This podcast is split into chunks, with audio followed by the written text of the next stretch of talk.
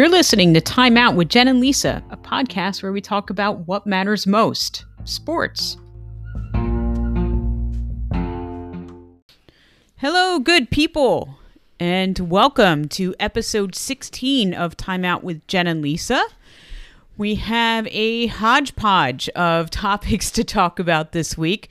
We've got the NCAA tournament, both men's and women's, we'll look at.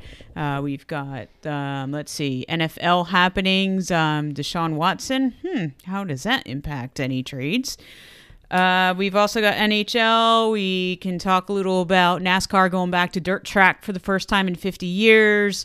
We've got all sorts of fun stuff. So, um, hope you enjoy this week's episode. I am your host, Jennifer Fink, and with me is the wonderful Lisa Porcello. the trivia master, as I like to call And, her. and I'd like to point out something. This is podcast 16, Yes. and NCAA is going to the Sweet, Sweet 16. So maybe we call this episode Sweet, Sweet 16.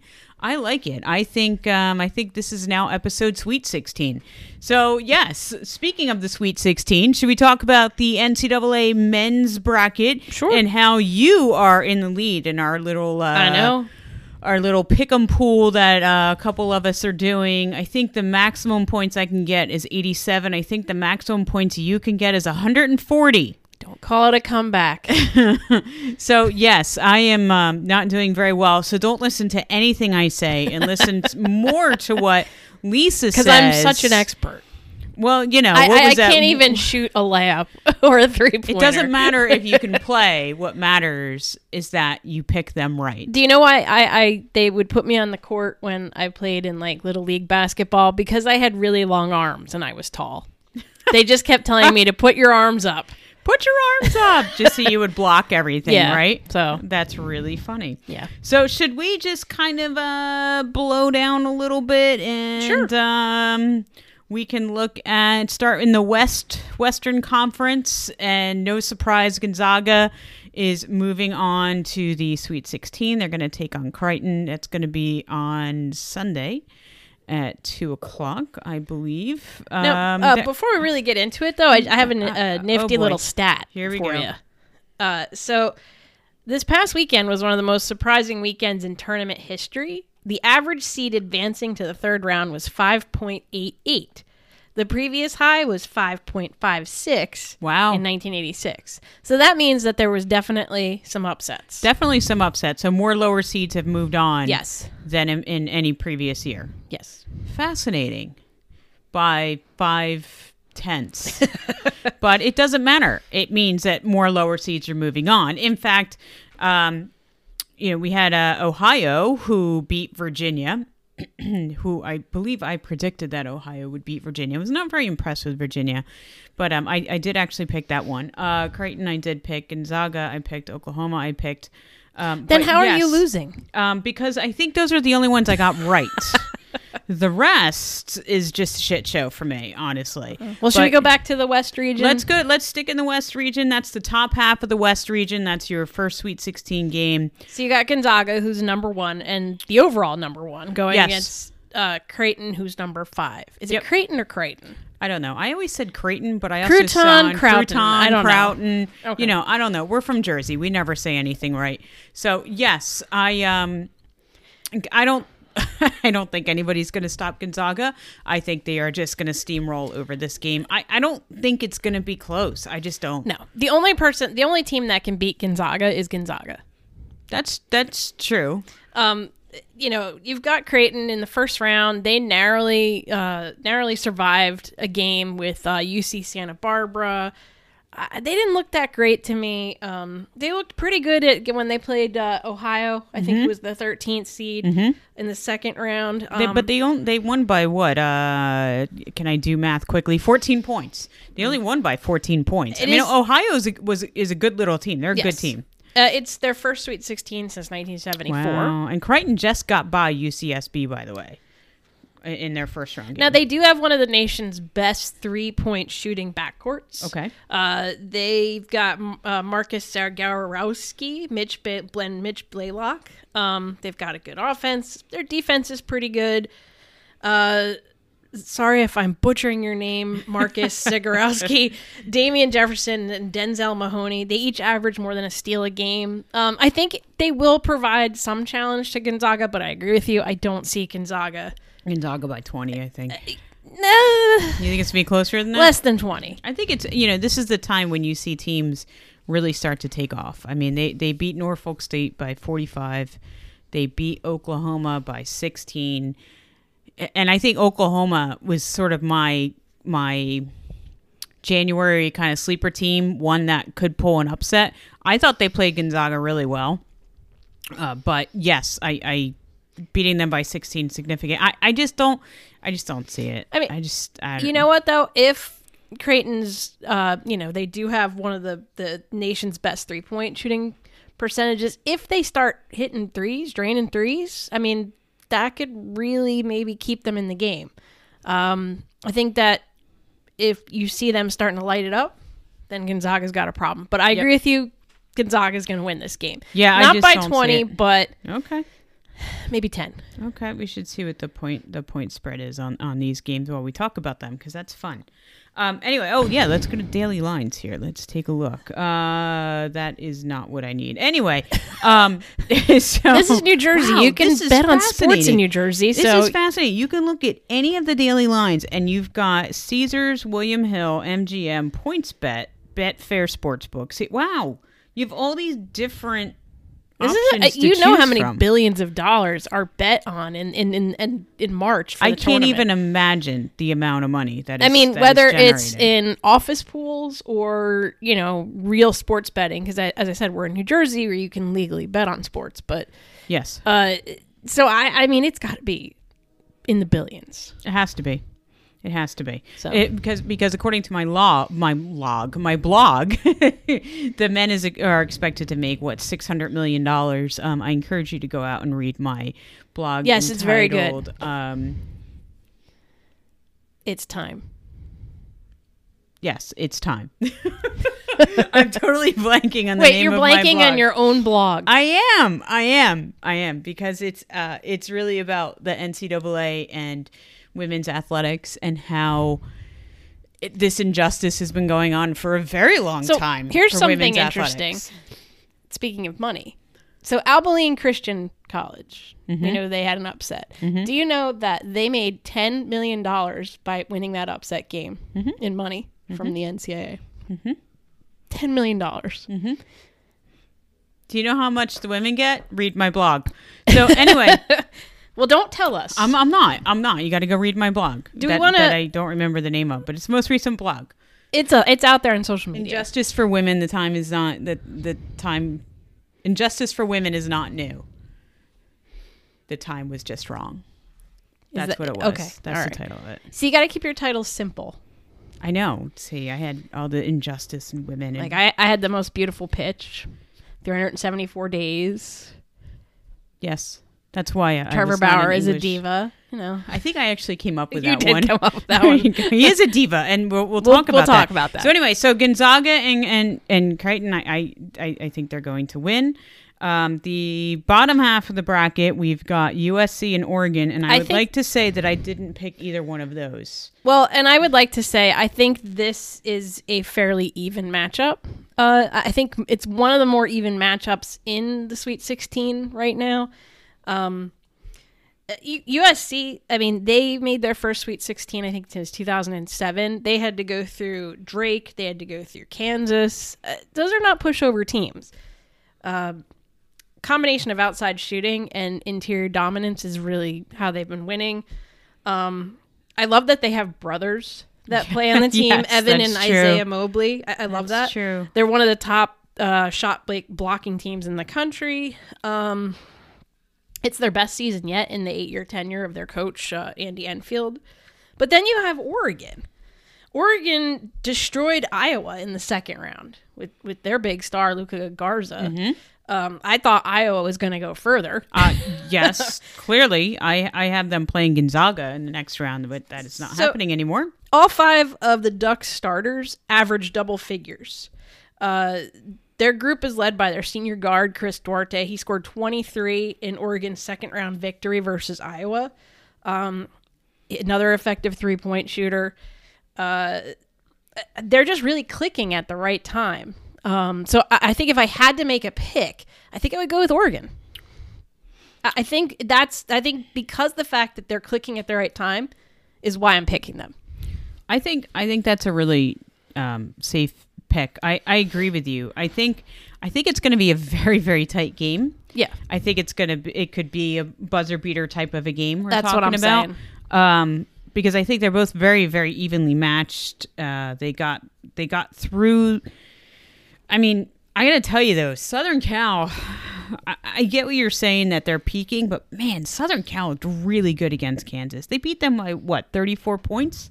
Yeah. I mean, um, Kansas. That's that's impressive. So it's it's But this wasn't a Kansas team of old. it wasn't, but they were still a three seed. I mean, do I think they were overseeded? Yes, I Uh, think they were overseeded. But I think I think I might go with Southern Cal in this game. Okay. Again, don't listen to me because I don't know yes, what the we hell all I'm talking we all know about. who's in the lead. Yeah, we do. We do miss 140 potential points remaining. Um. Anyway, so I'm in second. Mind you, I don't win anything. No, you never. Just bragging rights. You never did. I don't even get a trophy, so No, oh, maybe I'll make you a plastic one or paper one or something. all right, that's cool. Um, anyway, so yes, I think Southern Cal's um, going to take that one. But I, I thought the games are really good in the West. Uh, there were, I don't know, I wouldn't say there was really. The Oregon Iowa game was a significant upset. The others, I I had Iowa going much further. I had Iowa playing Gonzaga. I really. I like Luka Garza. I mean, I think he's great. I think he's he's a great player. yeah, I, I yeah, I did I misread that one. but it, it's okay. Uh, so did a lot of people because they had them at a number two. So anyway, so we were we're not alone. At least we're not alone. We Yeah, there friends. are there are no perfect brackets. no. that- so we're really not. that alone. went away. I think uh, in the first round. Actually, It probably did. It probably did. So no, I think there was one left, and then the second round was the icing on the cake. Yeah. Yeah. So so okay. So that's our West. So the West we've got. Um, I have you have Gonzaga in Oregon. I have Gonzaga Southern Cal. Yes. I have Gonzaga moving on. I have Gonzaga. Yeah, I mean, absolutely. we'll get to that Just no next week. But I have Gonzaga. ands, or buts on that one. Okay. Should we move on to the East? Sure. And you got the number one Michigan.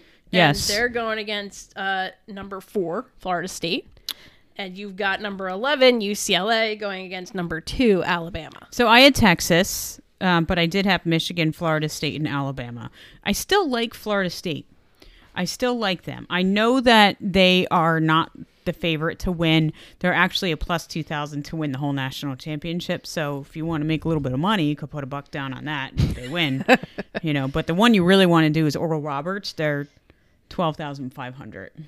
Nice. So They have no chance in hell. None but- at all. But you never know. Anyway, so I- I do like Florida State. I like Florida State because I feel like they're they're really gelling at, at a good time. I mean, the, the the ACC is a tough conference. I know Duke and Carolina weren't what they usually are. They're a tough conference, but they're going but against a Big I- Ten team. Michigan is really good, but I just forever I just can't with Michigan.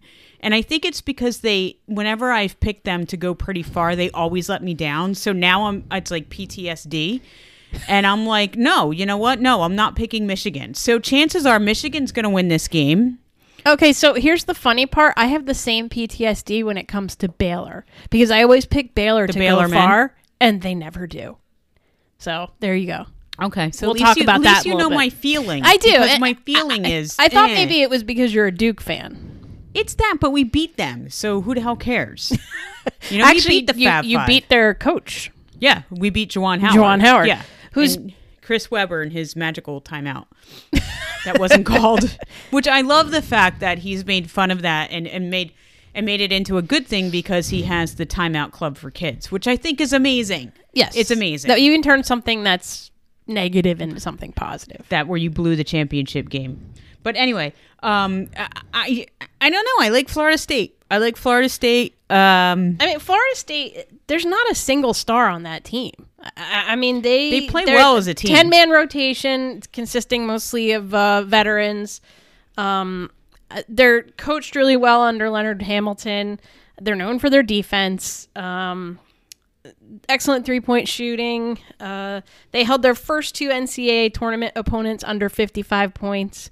So I give them that, but and I, I do see what you're saying about Florida State. Michigan, they started the season 18 and 1. They're super. They were super hot in the beginning. then they lost three of their last five games entering the NCAA tournament. I, I'm going with Florida State. I think But- they're They're back on track. They beat Texas Southern. They beat LSU. They're playing without their best player, uh, senior forward Isaiah Livers, who's out with a foot injury, and they're still winning. Uh, they got seven foot freshman phenom Hunter Dickinson, uh, who's just dominating in the post. Uh, got a bunch of veterans in the guard positions. I, I just I see Michigan getting through this round, but I don't know about that. But I, I don't. but I do it. see what you're saying about Florida State. I don't see it. I just think that Florida State's a better, well, well-rounded team. They distribute the ball better among each other.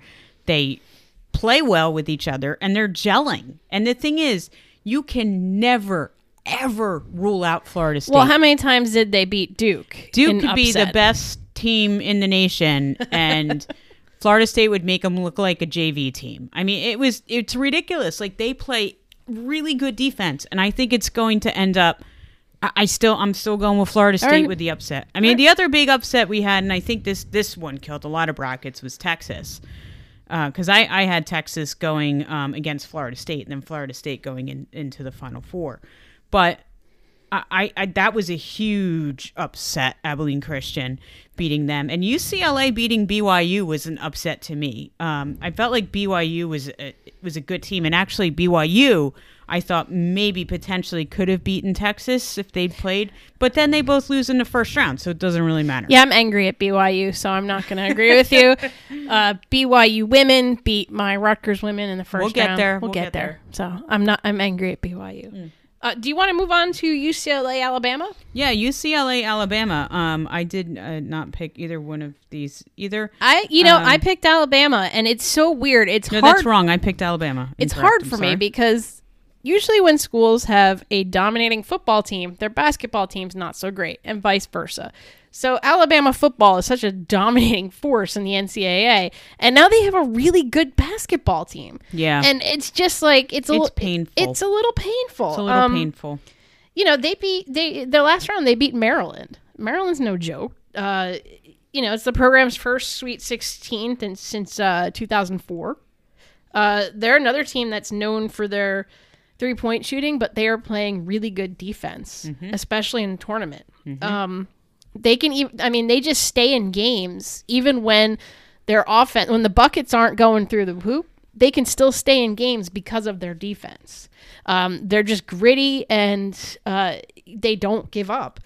Um, all five of their starters can can hit double figures. Uh, I, I don't see UCLA taking down Alabama. No, I don't see it either. Uh, I don't see it either at all. You know, the UCLA uh, they lost in their first Final Four uh, during their last tournament appearance in 2018. Um, you know, they they came back from an 11 point deficit to beat Michigan State in the first four. Uh, they knocked off BYU, Abilene Christian.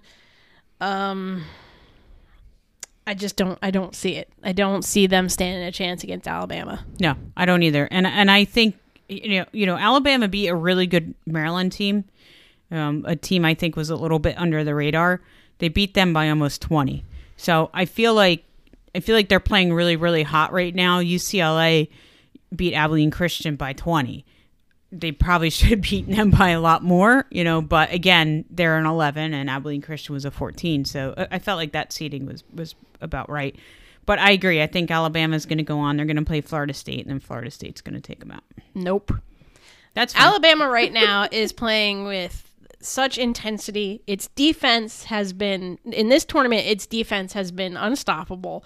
Uh, the the Tide can launch three pointers at such an absurd rate and hit baskets that how do you they, they just bury teams. but how does it continue? Because they've been doing it for over half of the season. I mean, it, for a team to go from start to finish and be able to shoot with the such high percentage that they shoot. Hold on, let me look up at what their percentage is, because I, I just don't buy it. I don't I don't buy that teams can continue continue that that trend. They were 16 and 2 in the conference. They were 26 and 6 overall. Let's take a look at some of their stats. Don't get me wrong; they're really, really. Wait, you so really you see them team. losing to UCLA? No, no, no, no. They're gonna win. Oh, you're just saying I'm they're just not saying going. in general. I just don't think they're gonna go on to the Final Four. Alabama has the number two rated defense in the country. Not only that, their offense is pretty crazy. Yeah, So I, I just I see Alabama uh, going far. okay. Uh, but you know what? Hey, you disagree. That's fine. But we all know who's in first place. I know, I know. We all know who's in first place. I'm trying to see if they have any sort of stats here. Um, let's see. Top performers 2021. I mean, their defense. Let's see. Six and a half rebounds a game, two steal. I mean, if you take Herbert Jones out of the game, they have no defense because he's leading the team and everything. Um, but yeah, I I just don't I just don't see it. I think Florida State's going to go on. I really do. I, I think your your issue is you see Alabama as a football team. Um, I do. I They're a football school. You know, I, I agree. I I think they are they are a football school, but I mean they have good athletics in general. I mean they have good softball, they have good baseball. I mean basketball is not one that they're known for, but you know I, I think it's okay. All right. The next game? Uh, the South, Oh, I'm sorry. Next region. yes, next region, the South. Um, let's see. Which game do you wanna start The with? Baylor Villanova matchup is a little bit intriguing to me. Um, too, I didn't actually. see any real upsets in this um, in this one. Let's see how I did going in. Let's see. I'm actually So- picking Villanova I don't know why I did this, but I had Wisconsin beating Baylor. Um, because I don't trust Baylor. We've No. talked about the PTSD. Baylor has screwed me over many times, so I don't trust them. I'm going with Villanova. This is the Ohio State region that blew everybody's bracket. Um, so it's Texas and Ohio State probably knocked out ninety percent of all brackets uh, in on the first day. Uh, so yeah, Oral Roberts upset Ohio State, but we'll start at the top. Baylor, Villan- um, Baylor, Villanova. I see Baylor taking that game. I think you know Villanova.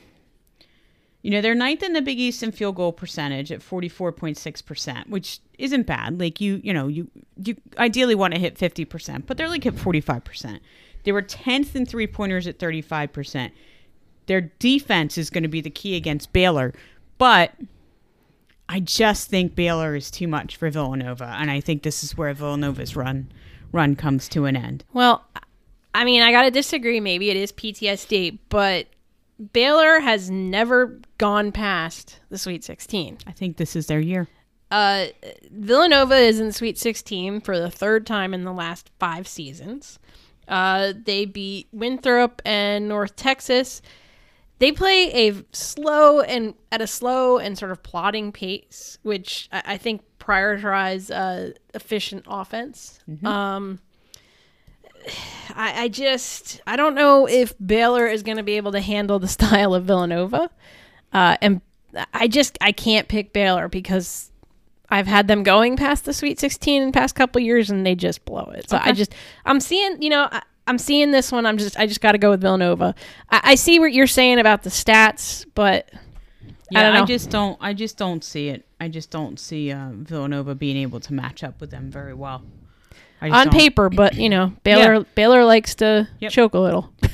in the bottom half of the bracket, we have Oral Roberts with the big upset um, in round one and in round two. So Oral Roberts, here's a stat the for you. Golden Eagles, right? Yep, became just the second number 15 seed in history to advance to the Sweet 16 after upset wins over number 2 seed Ohio State and number 7 seed Florida in the first and second rounds. Wow. So they're just the second 15th seed to advance to the Sweet 16. Wow, that's pretty interesting. Yep.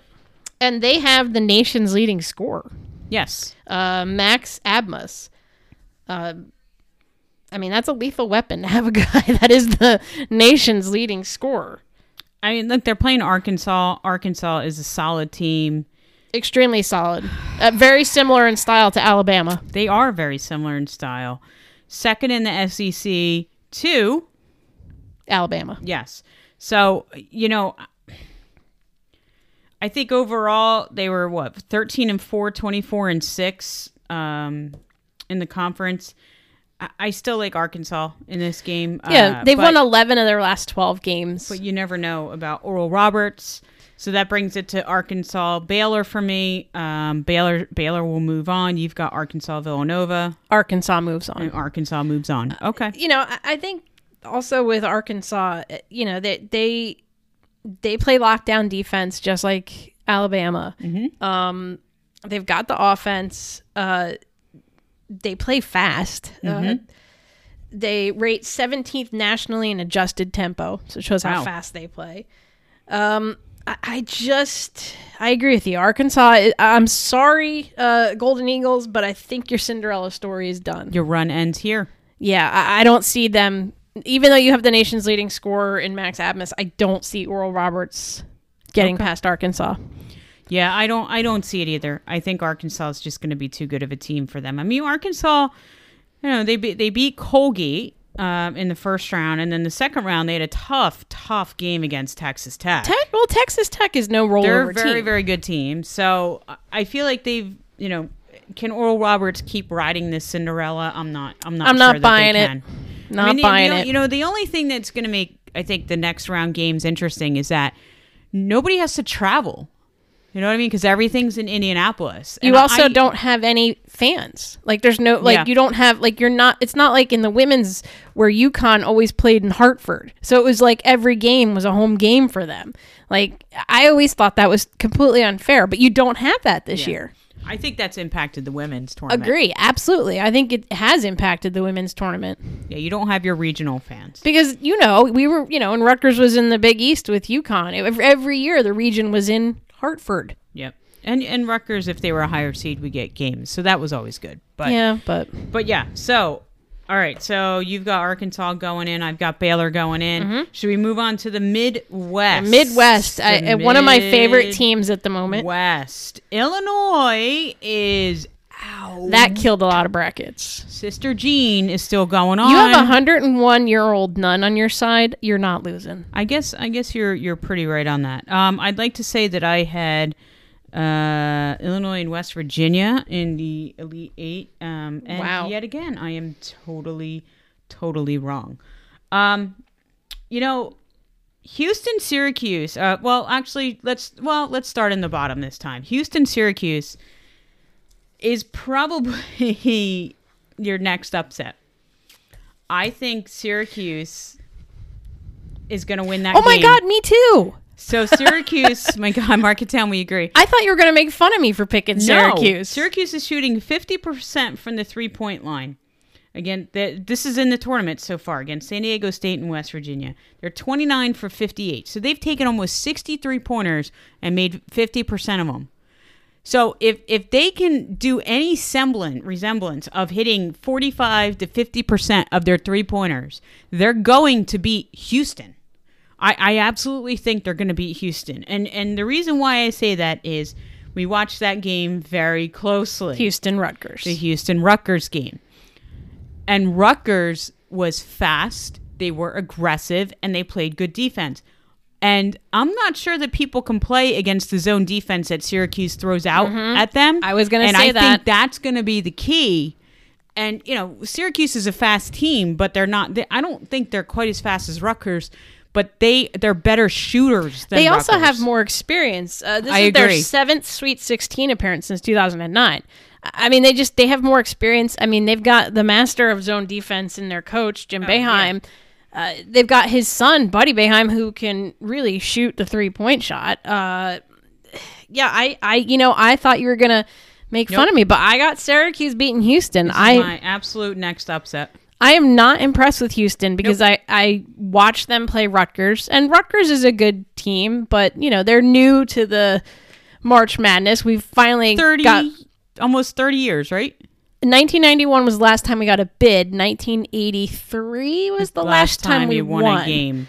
Yeah, so I mean, Rutgers had Houston on the ropes for that entire game except for the last 10 minutes. And that was only because Rutgers just couldn't close. Couldn't close the deal, but I think it's just because lack lack of experience. And I can't say that Houston closed it. I want to say that Rutgers blew it. Yes, I agree with you. That so was not that's the difference to me, and that's Yes. why I totally agree. We're in agreement. I- and I never- Syracuse is going to win. I never ever count out Syracuse. No, you can't. March Madness. A- never. a genius. but I agree with you on the the zone defense. I don't I think, think that's the Houston key. can deal. I don't think they're going to be able to.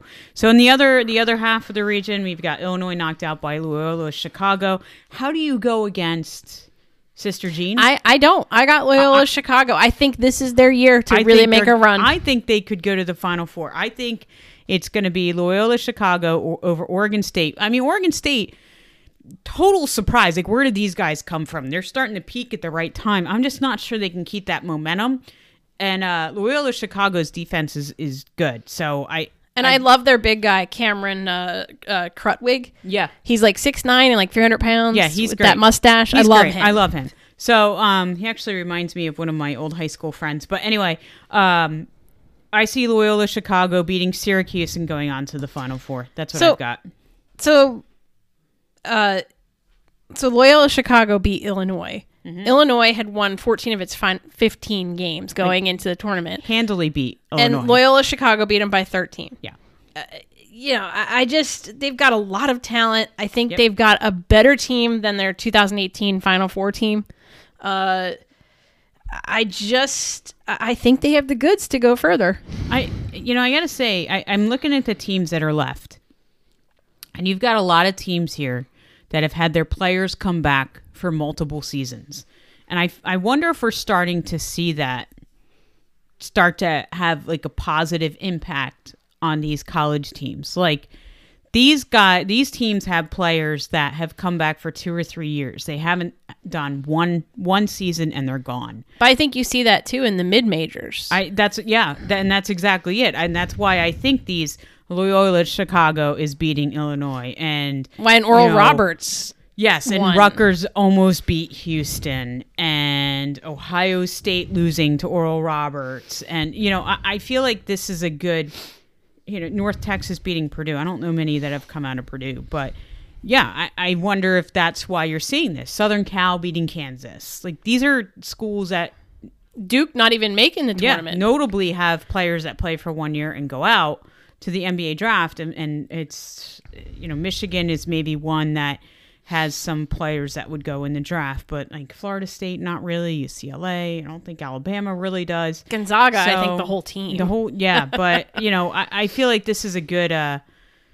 It, this is a good diverse group that we've got going on. So okay, so Syracuse, Loyola, uh, Chicago, and I've got Loyola Chicago going to the Final Four. Me too. You too. Okay, cool. So our final four is for me, it's Gonzaga, Florida State, Baylor, and Loyola Chicago. And for you, it's Gonzaga, Alabama, Arkansas, and Loyola Chicago. Yes. Okay. Now, I, mean, however, as I said before, this is Gonzaga's tournament to lose. I don't think there's anyone that can beat them. They're number one in offensive efficiency, number 10 in defensive efficiency, number four in tempo. They play really, really fast. um, they have two future NBA draft picks in Jalen Suggs and Corey Kispert. Uh, bottom line, simple with Gonzaga, they're legit. I think they're. It's going to be hard to knock them off. I think they're going to be the first undefeated national champion since Indiana in 1975. Wow. I, I they just they have it all. I, I can't, you know, I, I can't see them not winning this. They just have all the goods to win this tournament, and I think they will be the uh, first undefeated national champion since 1975. That's my pick. It's going to be Gonzaga. Oh, yeah, that's my pick too. I think we're in for some good basketball. I think so. Um, I always like to see uh, teams that we usually don't see uh, get advanced. Like I feel like you know every year you've always got North Carolina or Duke or Kansas or you know one of those teams. So it's kind of interesting that you don't see a Duke, you don't see a UNC. Like it's kind of interesting this Yep. year. Makes I mean livens things up. Makes it fun. yeah. I think it makes I it mean, fun. you know, I did win uh office pool when I when Duke did win it, but I think that's like the fourth time you've mentioned it. By the way, I'm proud of it. Damn it, I would be proud of it too. I would be very proud of Three it Three counties in New Jersey that I beat. so let's move on to uh to the women's uh the women's bracket um a bit. And um, you know, I'm not really surprised by by too much going on in, Me in this bracket. I think it's been it's been pretty quiet. I did want to talk a little bit about Michigan. Um, Michigan women. It's been a long time since they've been good, and a long time. I mean, you know, at least ten years where they've gotten, especially where they've gotten this far in the tournament to the Sweet 16. They're going to take on uh, Baylor Sorry, in the uh, Sweet 16. I don't have PTSD about Baylor women. No, no. But I wanted to talk a little bit about Naz Hillmon. Uh, she's an All American junior. She has a famous mom. Nishima Anderson was an All American at Vanderbilt, and she played professional basketball. And it was it's actually an interesting story. Um, Naz didn't want to sort of play in her mom's shadows, so she didn't go to her mom's alma mater, which she could have uh, out in Ohio. Uh, she was she didn't want to be known as oh you're Nishima's daughter, you're going to be Miss Ohio basketball, Miss you know she and she was nominated twice, but she didn't win at all. And during the pandemic, she sort of credits her game getting better and stronger uh, this year because she and her mom watched tape because she had she had to come home in March. She and her mom watched uh, watched tape and analyzed the tape and, and looked at how she could maybe do a little bit better. tape better. of her? tape of her, Okay. tape of other and where, games. she's Michigan. Yep, she's Okay, at Michigan. all right. So she is averaging 24 points a game. Um, she is shooting 62% from the field. 62%. That's impressive. I mean that's that's insanity. That's insanity. She's getting almost 12 rebounds a game. So she's averaging a double double. Like that's what her average is that her average is. And she's averaging one assist a game, which is which is pretty impressive. So I mean she's this is her her junior season. She's an amazing amazing player. She's averaging 33 minutes a game. Um you know, nine field goals made, 14 attempts. She's um, also good on the free throw line, shooting almost 80%. She's improved all of her stats from her sophomore year. So you want to look out for Naz Hillmon. I don't have them beating Baylor, but I do want everyone to watch Naz Hillmon because I, I, I think she's really going to end up being a star in the in the WNBA. So Okay, they, they I will remember that name Naz Hillmon. Yep. So they take on Baylor on uh, Saturday. Um, the other at 3 p.m. at 3 p.m.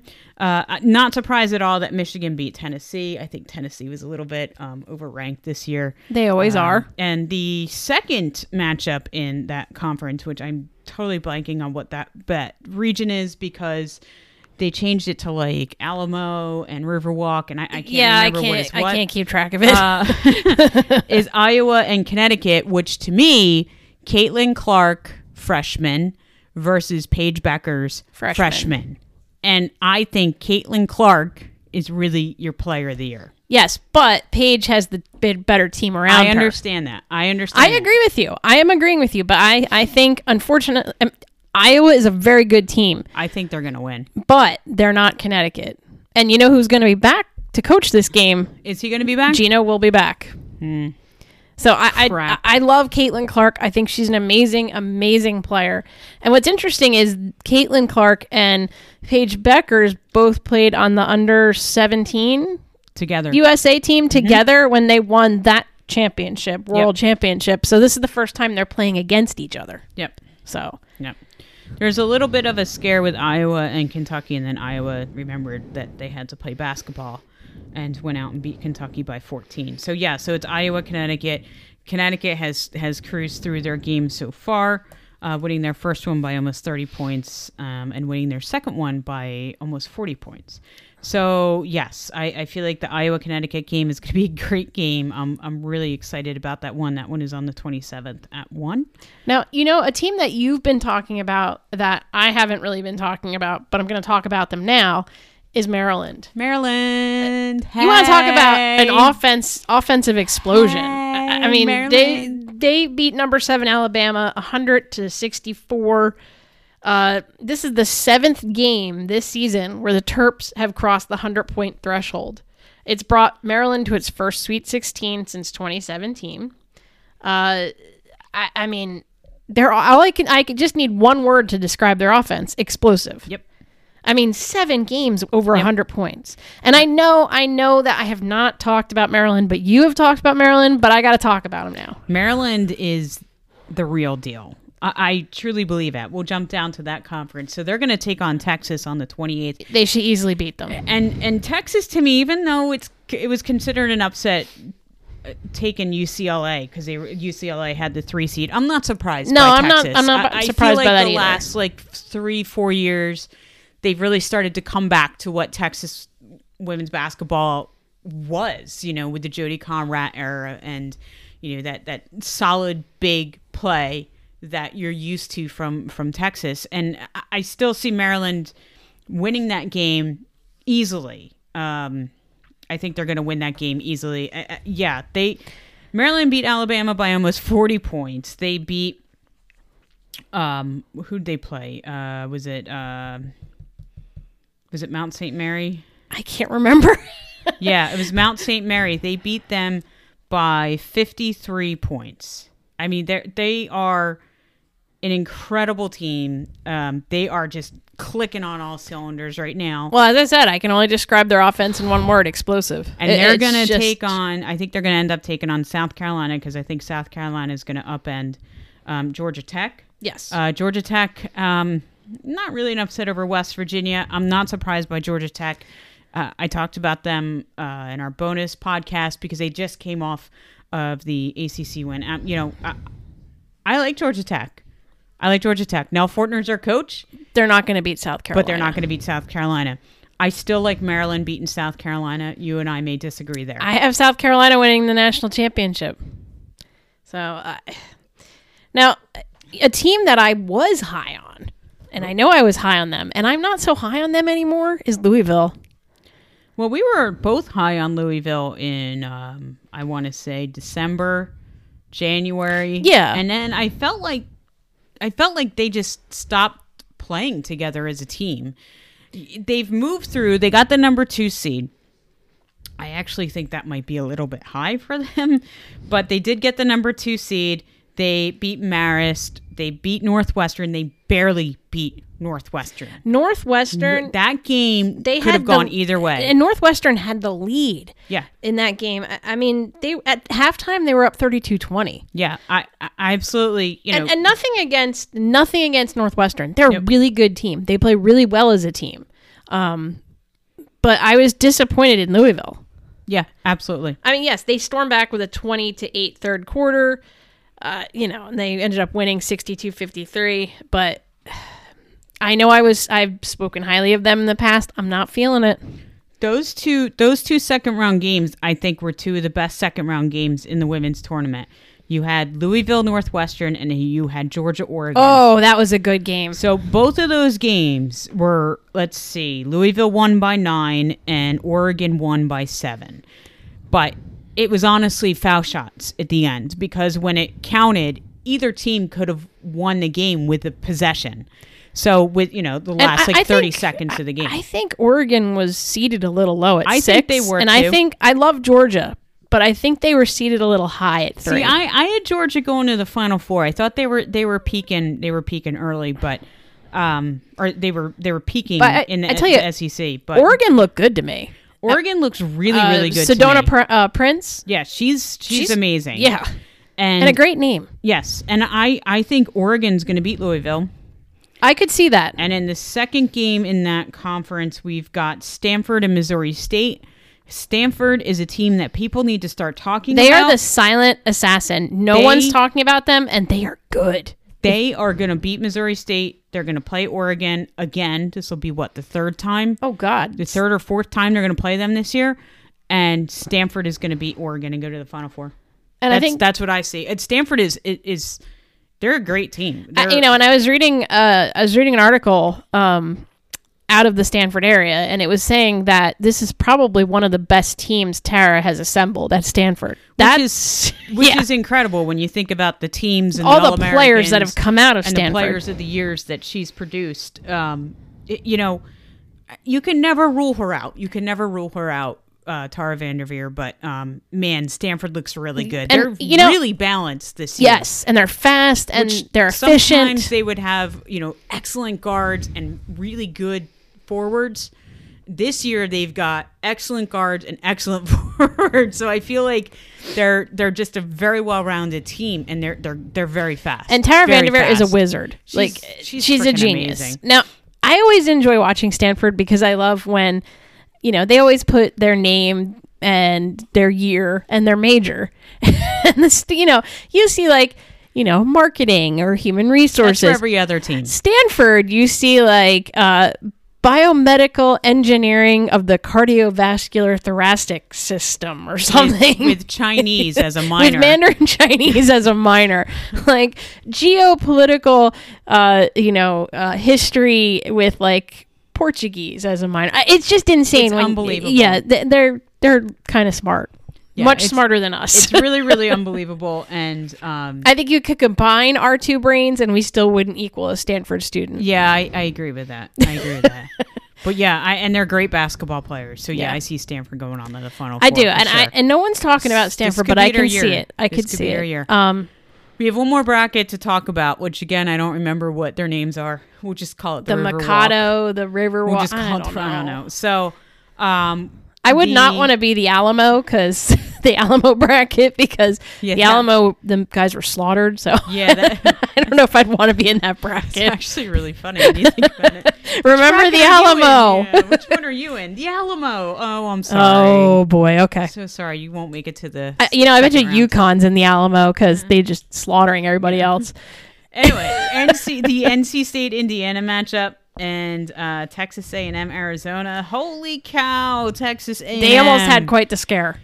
Whew, Iowa State. You can never rule Iowa State out.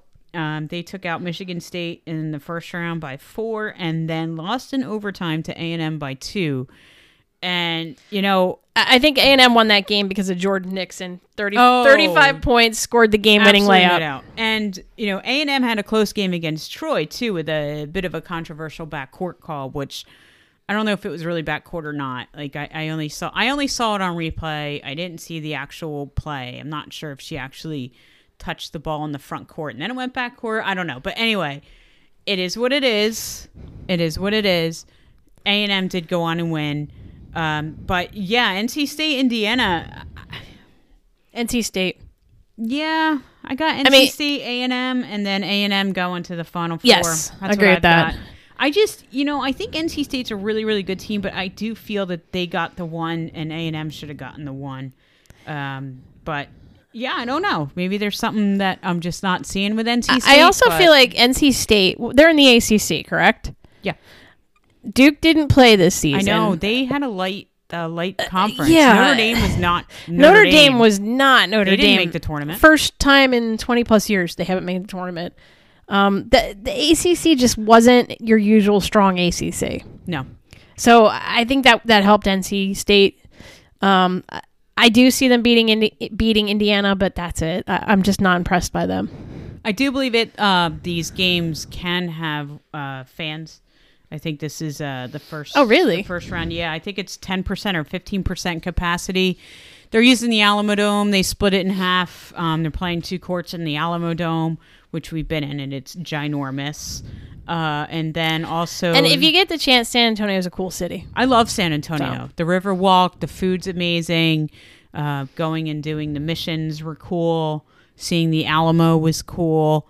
But yeah, I, San Antonio is a great city. So they're using the Alamo Dome. They're using some of the um, local colleges, but I, I wonder if they're actually just playing all the games in San Antonio. Because I've seen Dome. that games would make at sense. University of Texas, University of Texas, San Antonio, Texas State. Yeah, Um, yeah, So and and then they split the Alamo Dome in two, so you have two courts. yep.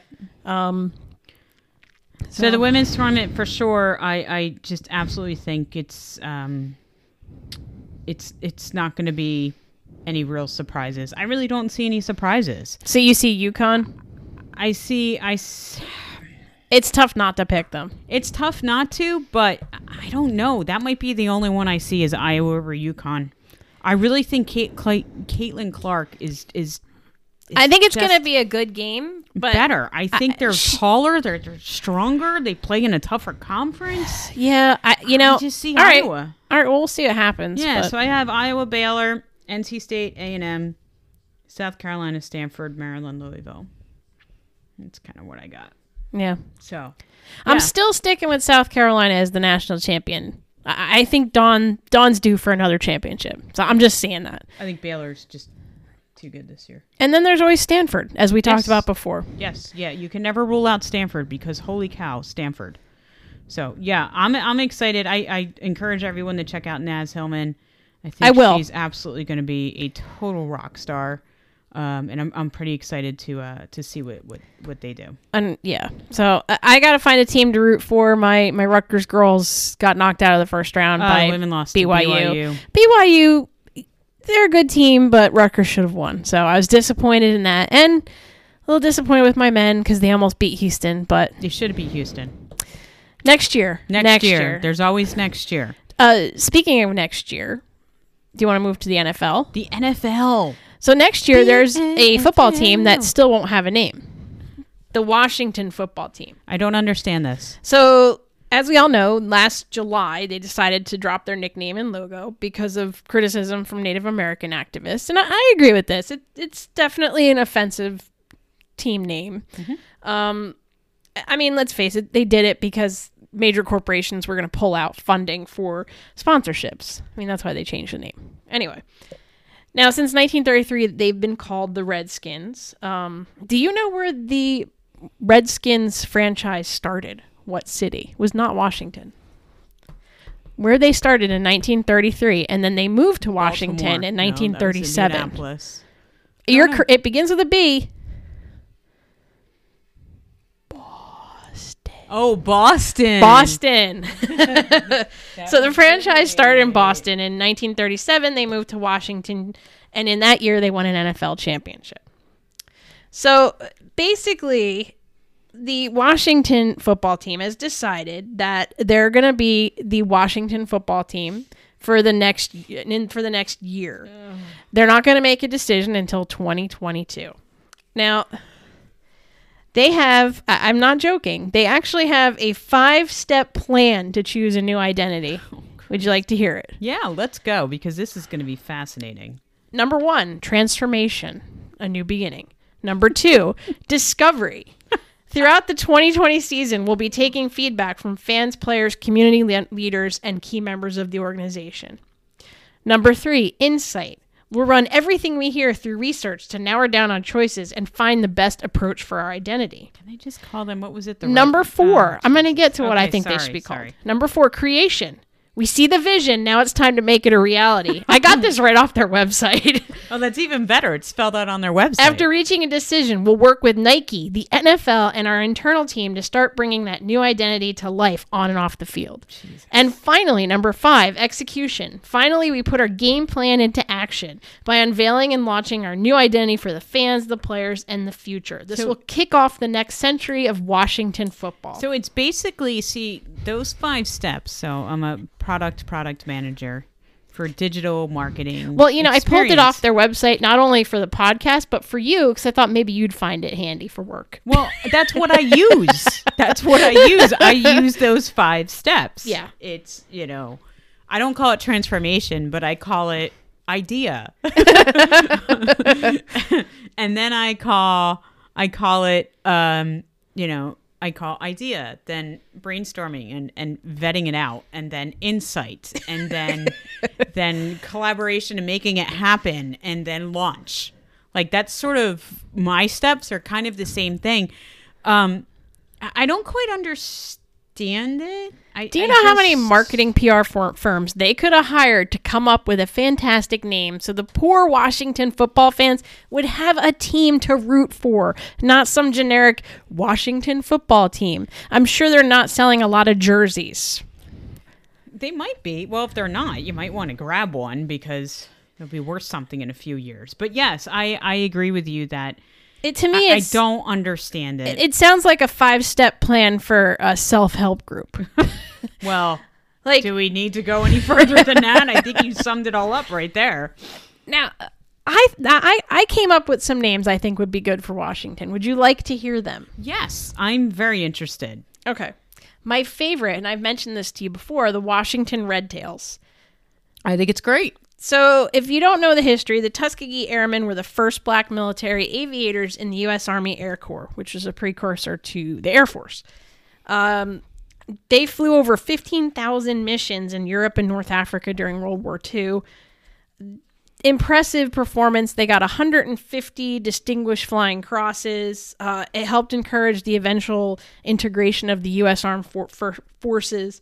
And for identification purposes, the tails of their planes were painted red, so they were called the Red Tails. I think that would be a really fitting name for Washington, and, and the colors match. yes, that's the other thing. I mean, do you really want to change the whole color scheme? I mean, it's a pain. Believe me, I've been there. But yeah, I just don't. I don't understand it. I don't understand um, why they're going another year. Like, why didn't they start this process? You know, last year. well, I got another one: Oh, okay. Please continue. You ready for this one? I like red tails. the Washington Monuments. Our defense stands firm like the monument. Even if it gets a crack, it still stands, Yes. right? From the earthquake. Okay, so that's one. Okay. Not my favorite, but it's not bad. Not Uh, bad. some people have suggested the Washington Senators, like the old baseball team. I, I don't know if I like that because it's got a baseball connotation. yeah, I'm not sure on that. Yeah. And then if you want to go with like, you know, showing a positive image of like Native American or, or anything, you could say Washington Warriors. So they'd be the Warriors. That's not bad.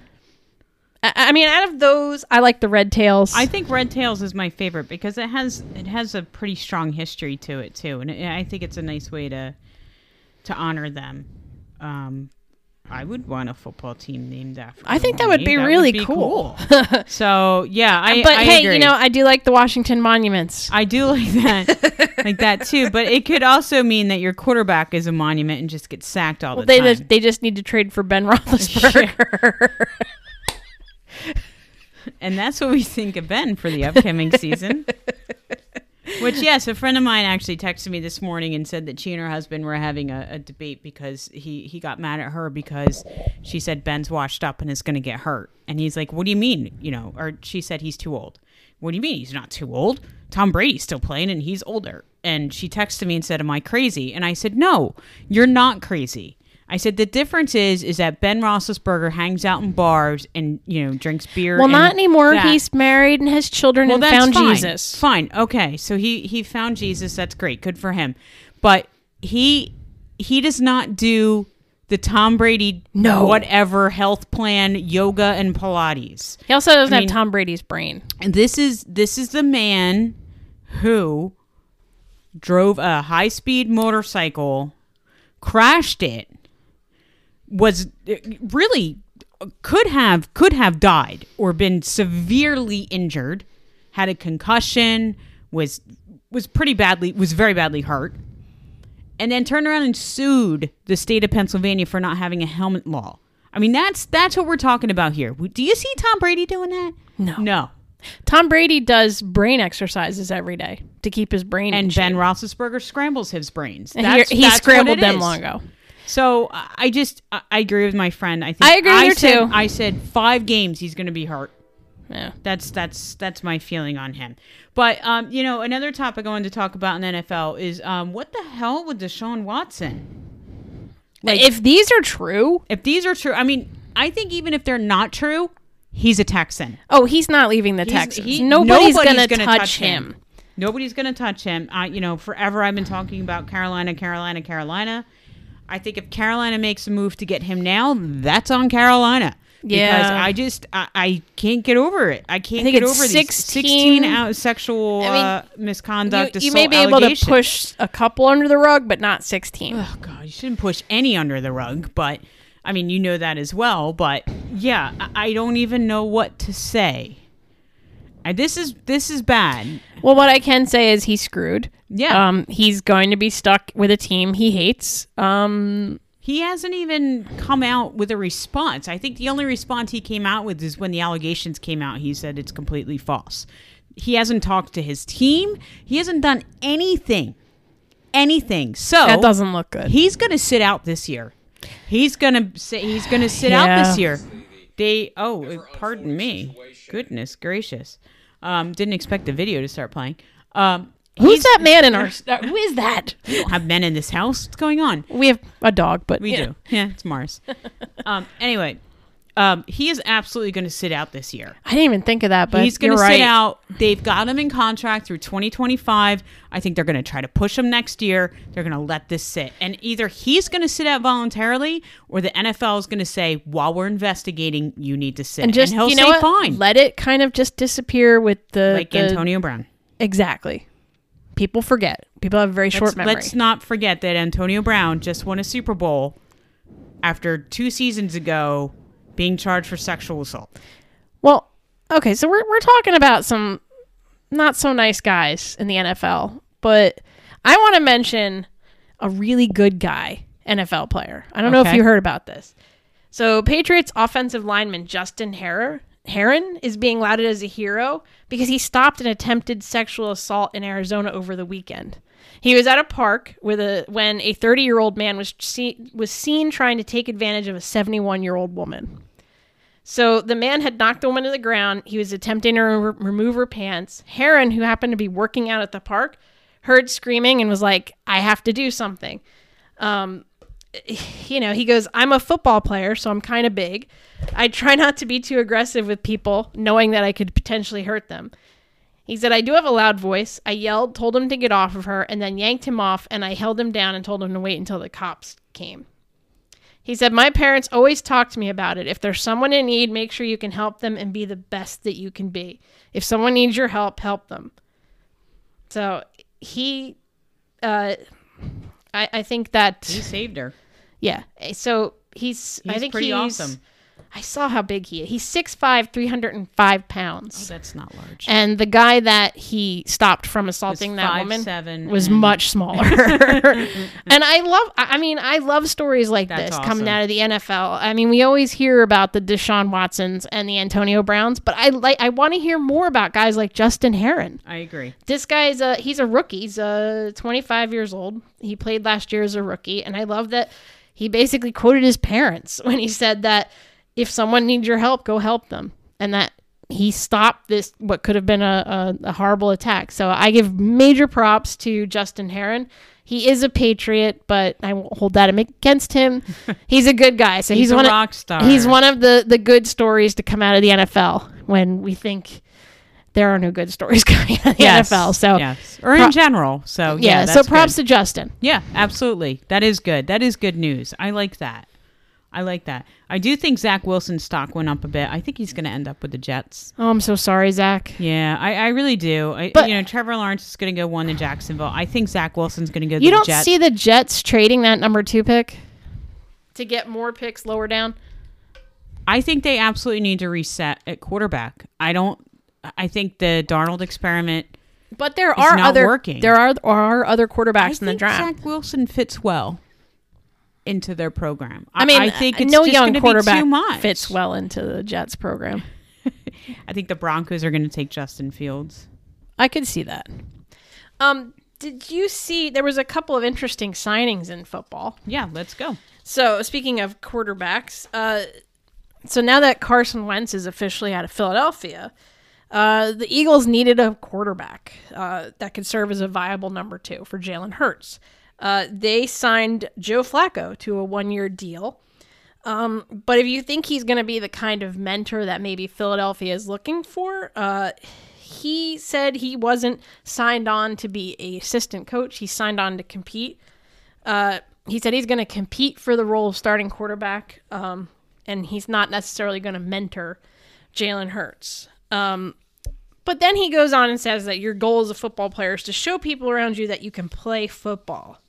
So maybe he's going to, maybe that's what Jalen Hurts needs is some competition. If you have a guy behind you who can take your starting job, that's going to make you play better. Mm-hmm. Joe Flacco is uh, he's not he's not washed up. He's not you know he's a good quarterback. He won a Super Bowl with Baltimore. Um, so he's going to be offering Jalen Hurts some nice competition. I think. Yeah.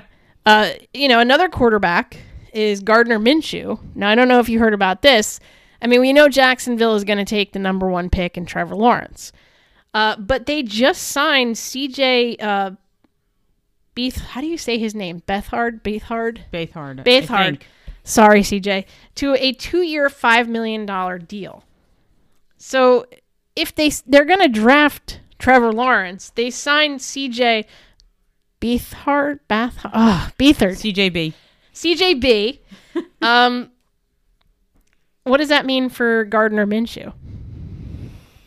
Well, I don't think Gardner Minshew is is you know their their guy at all. No, I, I mean I have some of his numbers. You know, he completed 66.1% of his passes last season for 2,259 yards, 16 touchdowns to 5 interceptions, quarterback rating of 95.9. Uh, he's 25th in the league in completion percentage, 20th in touchdowns, and 4th in interception percentage. Uh, he's a former sixth round pick. Um, I I mean, I think there's some value in him in the trade market Mm-hmm. because he's not a great quarterback, but he's got a experience. decent And he's got experience. Yeah, so he does. I'm thinking, I don't know if he fits in with their coach's uh, mindset. Does he go to Carolina? I'm still trying to get Carolina a quarterback. Um, I know, I I'm not really Uh, sure why, but I am. But I, I've, if I was Gardner, I'd be a little worried since they hired CJB. Yeah. CJB. That was good. That was good. Um, I, you know, maybe have him as a placeholder until CJB is a placeholder until Trevor Lawrence is ready. And uh, I don't know. I'm thinking they may they may trade him, see what they can get. Maybe they try and get some more It- picks. it's not it's not a bad idea. You know, it's it's not a bad idea. But yeah, it's um yeah, I, I could see him being used in a trade in the draft. Yeah, I mean, picks. When could they asked. Urban Meyer about it, he was sort of like, "Oh, I haven't spent enough time with Minshew yet to make that determination." When so that means he has. Yeah. So basically, when guys say that kind of stuff, it means that when they're kind of wishy washy and don't really give you an answer, it means that's the answer. Yeah, they have. They have. So I don't know if we're going to be seeing Gardner Minshew in a, a Jacksonville uniform, which is a I don't shame. think so. I I, hope he gets so. a chance to play. I do enjoy his his really cool retro haircut. I think I think he he's I think he's going to play. I just yeah, I don't think. I mean, what about, you know, could he end up in Chicago? Yeah, you never know. oh God! Well, Chicago, they need to do something. Yeah. Well, you know, my Bills picked up Mitch Trubinsky as Which uh, I don't think that's a bad move for a backup quarterback. He's not a bad quarterback. He's no Josh Allen, but he's not bad. Josh Allen better not get hurt. We all, But I don't- all us Buffalo fans need to say I don't prayer. think I don't think it was a bad pickup. I mean, look at the the Steelers. Who's their backup? yeah, I know. Mason Rudolph. It's fine. Yeah, It's I, I think We'll it's fine. fine. I think it's fine. But do we know who the starter's going to be for Chicago? Or are they still? no, in- I think they're still kind of in limbo. so they're still looking. Are they going There, to? there was there was apparently a picture sent around of Andy Dalton, and it said, you know, welcome to Chicago, because that's kind of the rumor that Andy Dalton's going to go to Chicago. Well, And- now that and Dak apparent- is back, yeah. apparently he got ripped by the Chicago fans, which I thought was pretty funny. Uh, but yeah, I don't know what's going to happen. well, in Chicago. Chicago. I mean, the Bears fans are desperate for a successful team. I mean, I know you've said Russell Wilson. I still see him going to Vegas. I mean, watch Carr go to Chicago and Wilson go to Vegas. well, they just restructured a deal Vegas with uh, Mariota, their backup. Mm-hmm. So But you need a starter. Mariota's not a starter. no, I know, but He's a high end backup. I, I agree. But I'm saying maybe they are looking to make a move, get rid of for Carr. Russell Wilson. Sierra has her Tuesday, Thursday in between Celine Dion. That's all I'm saying, people. So right. yes, I, I think I think it's going to be um, The Bears better do something because I don't even know who. They're kind of running out of time. Yeah, you Like, need a you need a quarterback. you need to get people excited about it. Quarterback is your point guard. You Yep, need a quarterback. Pretty much. Pretty much. Pretty much. Uh, do you have anything else about the NFL? The NFL, no, that's kind of it. That's kind of it. Um, that was like our living room chat that we usually have about sports. Um, the NHL, we've got a couple uh, things that kind of um, have been going on a bit in the NHL. I know that they changed the draft order. There's a different rule um, going on for that, and we had a referee being fired, which has been a hot topic with Yes. a hot mic about wanting to call Became a, a hot mess. yeah, wanting to call a penalty on Nashville, and you know, don't get me wrong, I bet that happens all the time. Oh, please, it Um, does. It does. I mean, Tim, Tim Peel Peel. is been one of the most controversial refs in the game yeah, in the game. for a while. yeah. Yeah, definitely. It's kind of no surprise that it happened with him. It's actually kind of funny it happened with him. But how stupid are you that you have a hot mic and you say crap like that? Like what? What's wrong with you? Well, you know, he's uh, 53. He was set to retire at the end of this season anyway. So the fact that the NHL uh, they they uh, said that he would no longer call any more games is not really a punishment. Oh, so The he, guy's- they forced him into retirement. He's retiring. Is he still getting a paycheck? I guess that's what what it's really going to kind of so boil down his to. dismissal is only expediting his departure a month early. so what the um, hell? The NHL Uh. in their statement doesn't say he was fired or terminated, just that he won't work any additional games. So I think they're just going to let him sit on the bench and retire peacefully in a month. So what does that say about the NHL? Like, Uh, it's like they're- a pair. and they're sort of feigning a moral stance. Like they're sort of saying, "Oh, we're going to be firm about this," but they're not really. They're not. No, they're not. They're not. It's like uh, shaking your hand and stabbing you in the back at the same time, right? Like it just does. It doesn't make any sense. I don't. I don't quite quite understand. I think, I mean, if we look at the NHL, I think in terms of officiating, they probably have the most, uh, I- I guess, like bad officiating. I mean, it's been rough this year. I feel like it- that's been rough always- this year. I mean, that has always been an accepted part of hockey. Like, I mean, how many times have you seen a team get really screwed by a bad call that wasn't a bad call, but then in the next couple plays, the other team gets a bad call that wasn't a bad call to sort of Or you get balance it out. call- yeah, I mean Bastian in the game that we went to last week, which by the way, first time for live sports. it was awesome. 347 Seven- days, oh. 74 days, 374 Yeah, days. I think it was. Um, Read my blog. uh, yes, released his blog about it. It's very exciting. Uh, but yeah, we went to the Devils and the Penguins game, which the Devils actually won. It was really exciting. But Bastian took a hit. He was in a defenseless position With his head down. with his head down against the boards. Took a hit, and there was there was nothing. He's out. Yeah. He's out. He's an upper body injury. He's out. And it's not like the officials missed it. They no, were right there, there. were two officials right there. Now, I, I was reading an article, and I think this actually is a really good idea. So, people are saying the NHL should do what the NBA does with its last two minutes reports. So, when it comes to those reports, the NBA investigates and analyzes the quality of officiating decisions towards the end of close games, and they release those findings to the public, openly conveying when refs get things right or wrong. Yay. So, the NHL could do that.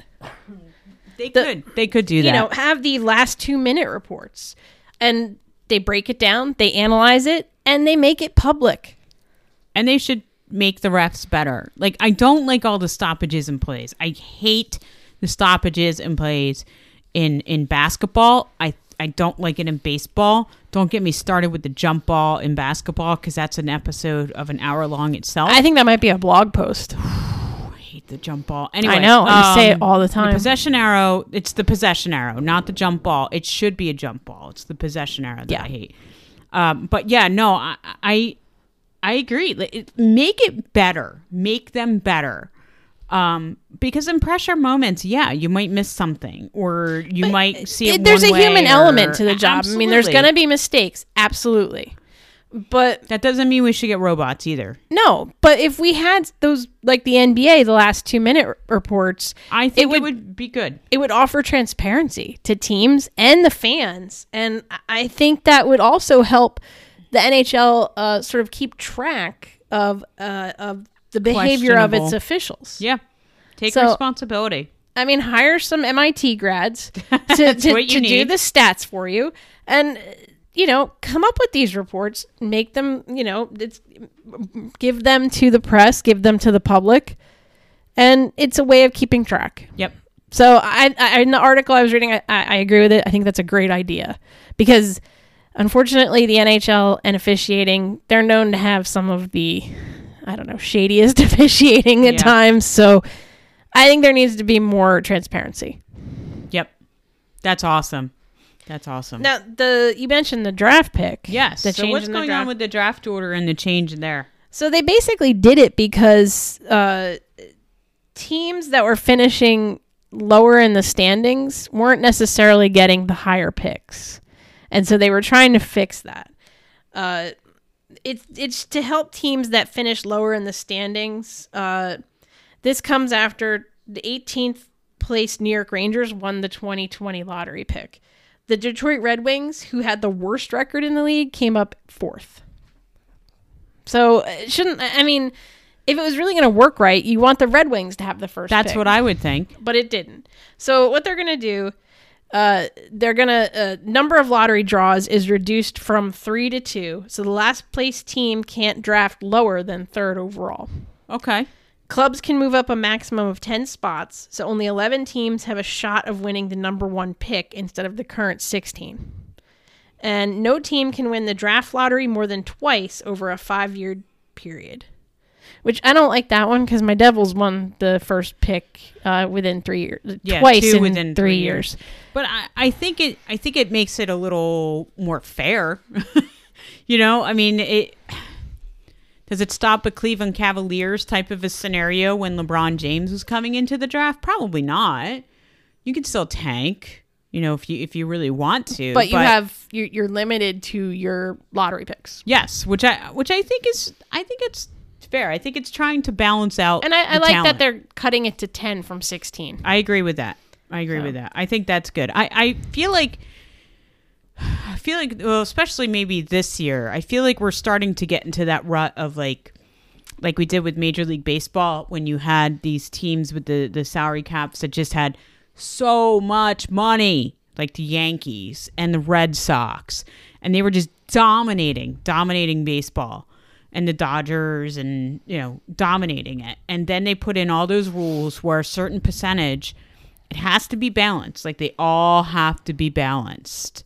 So if you go over your cap, you've kind of got to pay into this like uh, free parking thing that's then kind of distributed to the teams. And I, and I think that's that's a good thing because I think it's made baseball more balanced.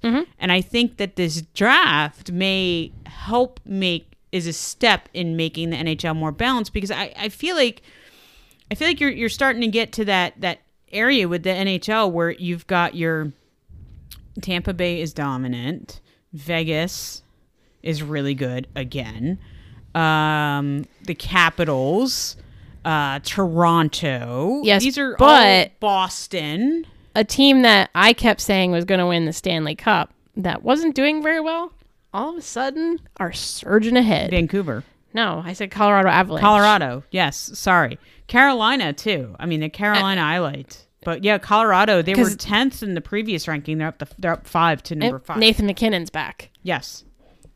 Yes. So yeah, like I, I wonder. I, I don't know. Like maybe maybe I'm just wishful thinking and it's not really going to matter. But I, but I do wonder if we're trying to balance the league a little Yeah. bit more. But I, you know, and, and I think if they really wanted to balance the league, they would be a little bit more transparent when it comes to officiating. Yes, I totally agree with that. I absolutely agree with that. But yeah, Tampa Bay's back in, in number one for the power rankings for this Tampa week. Bay is a juggernaut. three. I just don't see it anybody beating them. But you. my Oilers are really surging ahead. Um, Vegas Vegas is number two. Carolina is number three. You got the Florida Panthers at number four. That one is still a surprise to me, and I'm just not buying it. It's kind of like you with Baylor men in the NCAA Yeah. tournament. Just not buying it. Colorado is uh, number five. Caps are number six. Islanders are seven. Maple Leafs are eight. Wild. The Wild the Wild. are number nine. They did drop, but where have they been? And Boston is hanging around at that 10 11 spot um, again. But yeah, no, Edmonton's starting to to play well. They're finally back playing. They're stuck in Montreal for what, four days, five Yeah, days? because of COVID. 'Cause of COVID. Um, uh, is that the first time it's happened in the Canada? yes. Yeah. Okay. Yes, it is. And there have been several in the U.S. division, as I call it, and that was the first one up in up in Canada. So yeah, I, I feel like Edmonton is kind of making a push right now. I feel like they're they're really starting to click and play well. Calgary has is just at the bottom of the barrel. But the worst team, Ottawa, nope. Detroit. They are on a 14 game losing streak. Oh, Buffalo. You got it. Buffalo. Buffalo. They could break the record, which is 18 set by the Pittsburgh Penguins. Which would people think that? Because the Penguins are so good, but they really sucked in the early 2000s. yeah, and then they got Sidney Crosby, Yep. and they, got Malkin, and they got Chris Letang. They got Mark on, Marc Andre Fleury. Kessel, right? Phil Kessel. Phil, Phil Phil Kessel. Kessel was in there too. So yeah, so Buffalo Sabres, Anaheim Ducks. Yeah, they're number 30. Ottawa Senators are 29. Red Wings 28 and our lovely New Jersey Devils 27. Hey, they're playing better. They're playing really well. I got to say they're playing well. I feel like the lines are starting to like, you know, actually make sense and And I think, and you play know, well together. They need a couple more years. And not for nothing, but PK Subban with that shot that ricocheted and took Nico Hischier out. He's still out. He's been out for what? they had to have surgery. I know. Busted up his sinus cavity. What the hell's wrong with you? Anyway.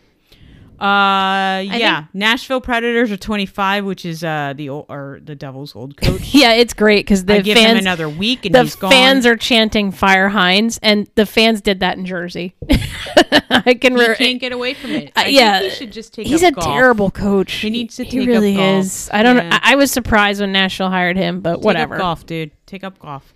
So yeah, so that's the uh, NHL. Everything else you want to touch on the NHL? No, that was it. Real quick, the last thing I want to just mention is we've got dirt track racing in NASCAR for the first time in 50 years. I am think this is gonna be super so much fun. I am really excited about this. Um, I, I've never seen this level. Well, no one's ever seen this level of racer all racing together on a dirt track. I mean, there have been times where people have gone back and raced on their dirt tracks, like Martin Truex has done it. I think Junior did it. Dale Earnhardt Jr. did it one time. I think Joey Logano did it one time, where they went back to tracks and just you know kind of race for like an exhibition or whatever. But it's really awesome. It's taking place in Bristol. Um, Yeah, because I think uh, Flemington was dirt track, right? Yes. it's an old racetrack that by us. It's now a. Uh, shopping mall, but uh, would, um, you went to some of the races there, Flemington and dirt, that was and then dirt. they made it asphalt. Yep, Yeah. they did make it asphalt in the end. But yeah, so it's it's an Olympic an, an Olympic sized pool worth of dirt, three thousand three hundred cubic yards. now, To what? put that into a little bit more perspective, it's one hundred and forty nine thousand eight hundred and fifty one kegs of beer. That's how much dirt. It's a 0.53 mile concrete oval that they put all this dirt on it. I have a few questions. yes. A, where did they get the dirt? Is it special dirt? It is not special dirt. In fact, the dirt is brought from about 20 different sites. They looked at all different types of dirt and they've they've taken um, they did temperature checks, they did all this stuff, but it's taken from 20 different sites that support and put dirt on some of the local smaller tracks Okay. around. It was 2,000 truckloads of dirt. Because They I, put I, I was sawdust down first, then they put some clay, and then the dirt. because I was wondering, you know, maybe it was like the the the red clay they put on baseballs. It comes from one top secret location uh, near Camden, New Jersey. Uh, so I was wondering if it was the same thing. Uh, my second question is, what do they do if it rains? It's not like they can put the big track uh, hair dryers that they drive around and dry the tracks with. Like, do they race in the mud? Well, here's the thing. I, I mean, I'm just curious. Uh, you know, I don't really know actually know what they're gonna do. I know that any other any dirt tracks I've gone to is is that if it rains, you still race. Like Okay. it doesn't matter. Like it's actually it's a different type of racing, but you still raced. It wasn't like it, it completely shut down the racing. Um, And now, obviously, I'm not the, sure what they're gonna do. the tires are going to be different than what they normally everything's different. Okay. The car setup, everything has to be different because it's all drifting. It's it's all yeah. drifting. It's a it's a half mile track. I mean, Bristol's small anyway, so you got your short track guys that are going to kick Mm-hmm. butt. But then you throw dirt on it. I see Martin Truex winning it. He's he's probably the best on dirt. He is. I agree with that. I, Uh, don't I don't think anybody else is is going to come. And he's a. Jersey guy. he is a Jersey Now guy. he, New he Egypt. Yeah. Now he got his start in New Egypt. Is that I, I don't know. Is that asphalt or is that dirt or do they have Dirt. Mm-hmm. It is dirt. Okay, then that makes sense. Yeah. No, I, I think he's definitely definitely going to win it. Um, yeah, I'm I'm really excited. I am too. Um, I'm excited about it. It's the first time in 50 years. I bet you the drivers are excited about I it. I think they are. They actually did an iRacing test of Bristol. They turned the iRacing track into um, dirt so that they could kind of feel what it would feel like because it's going to feel very different. Yeah. Very, very different. So yes, definitely check that out. They've got four qualifying races. They're doing they're doing the trucks, the the um, Xfinity and the Cup Series. So takes place on Sunday. Definitely check it out just to see a little bit of history. First time in 50 years that they NASCAR has had a Cup race on dirt. Now, my last thing about it is I would not want to be the person who's responsible for cleaning up the dirt afterward. I think it's actually going to be a bit easier to clean it up. Um, they, I, I think their plan is to, as soon as the, the, the last Dirt Series event wraps up, which I think is next The month, bulldozers are going to come in. they have to get it back to a pavement track because they've got a cup race coming in in September. So mm-hmm. they're sort of estimating that it's going to take at least a month to get the dirt out of there. But it is, it's, you know, when you have to put it down, they had to put down a layer of sawdust Yeah. and they had to put some clay and then they put the dirt on top of that. So you're talking three different layers of pounding it down. They just go in and they just scoop all this shit up and they take it out and then they put it, I don't know where they're putting it. It would be kind of smart to sell it um, because I would take a little bit of Bristol track I thought maybe they would just get a giant uh, pressure washer and just pressure wash they the could dirt. probably do that too. Yeah, they could probably do No. that too. and lastly, I- think you know if there'll probably be some fans there. Can you imagine what you're going to look like at the Oh. end of that oh yeah. race? I mean, when you went to a dirt track uh, for the it was the uh, the just the midget racings, you did not wear a white shirt. you just didn't wear a white shirt It's- because you would be brown. Well, it's kind of like when I would go to the the uh, 4-H fair, and I would always get my funnel cake, and I would inevitably have the funnel cake.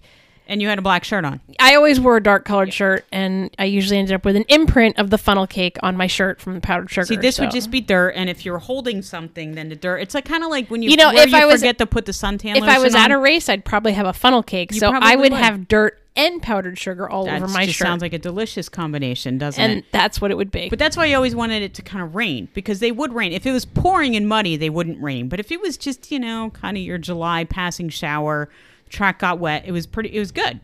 It was good, and they do wet the tracks down to to kind of keep the safety. That makes sense. The safety Yeah. there, but yeah, it, it, it it's gonna be it's gonna be a lot of fun. I'm really excited to see how these I agree guys with you do though. it. Martin Truex for the win. Martin Truex, I absolutely think so.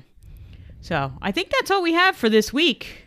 I mean, I know we could probably talk about baseball, but we could save that for next week. We could, we could. It's been a long episode this week, Yeah. but we've had a lot of stuff to talk about. There's I mean, a lot of sports Madness. going on. I know this is like blowing my mind. It's totally blowing my mind. Uh, all we need is a little football, and we've got, you know, actual sporting event to watch. Eh. We've got basketball, hockey, baseball's coming up, and and you know we've Yeah, got baseball opening day is April first, I April believe. first. Yeah, so it's coming. We're excited.